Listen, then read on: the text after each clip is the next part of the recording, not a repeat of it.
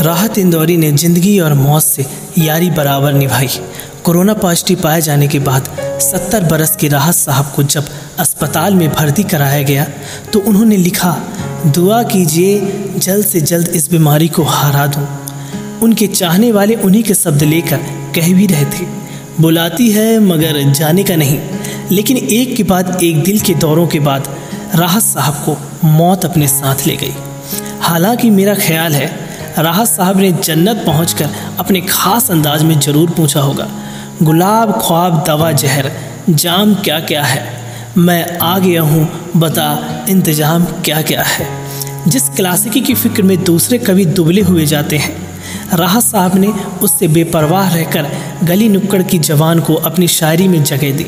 बुलाती है, मगर जाने का नहीं। जैसे वाक्य से कविता शुरू करके राहत ही यह लिख सकते थे। वो गर्दन नापता है, नाप ले। मगर जालिम से डर जाने का नहीं। कविता से लेकर मीम की दुनिया तक उनके सिवा कौन सा कवि छुपा हुआ है? दरअसल कोई नहीं।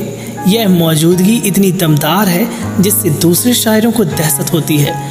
वह जिस बारे में सोच नहीं पाते, राहत इंदौरी, वहाँ जाकर कविता और गीत मुमकिन कर सकते थे।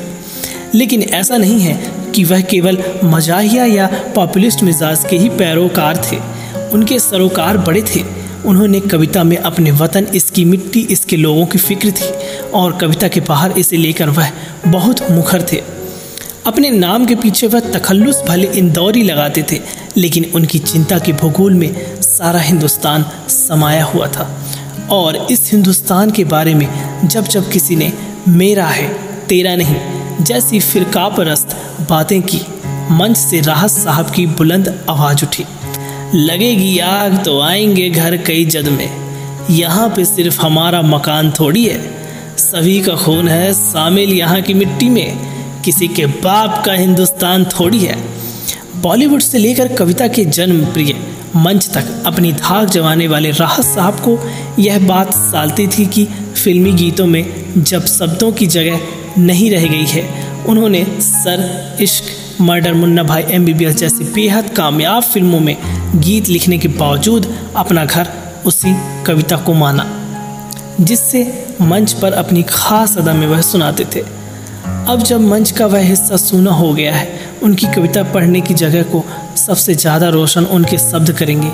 नाम सुनता है, तुम्हारा तो उछल पड़ता है, उसकी याद आई है सांसों, जरा धीरे चलो धड़कनों से भी इबादत में खलल पड़ता है। और शायर की आखिरी ख्वाहिश भी सुन लीजिए, मैं जब मर जाऊँ तो मेरी अलग पहचान लिख देना। लहू से मेरी परेशानी पे हिंदुस्तान लिख देना। करामाती नेता राष्ट्र गढ़ने का दावा करते हैं। कभी ऐसा दावा करते हुए लजाता है, राहत साहब में अपने मुल्क को महबूब की तरह मोहब्बत करने में कोई हया नहीं थी। और ऐसा वह इसके सियासतदा के साथ बहुत क्रिटिकली इंगेज होकर भी करते थे। इसलिए उन्हें जैसे पोएट के जाने पर आवाम को लगता है, उनके बीच का कोई गया है।